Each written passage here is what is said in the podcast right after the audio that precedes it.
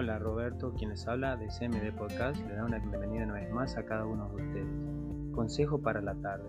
Retos. Hoy en día está de moda aceptar muchos de estos retos que presentan en las distintas plataformas, que realmente no creo que tienen ningún sentido en la vida. Esa es mi manera de pensar.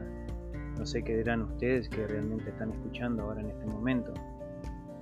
Mejor aceptemos retos en nuestras vidas que no importa el tiempo que nos va a llevar en completarlo, pero que al final vas a ver que sí valió la pena.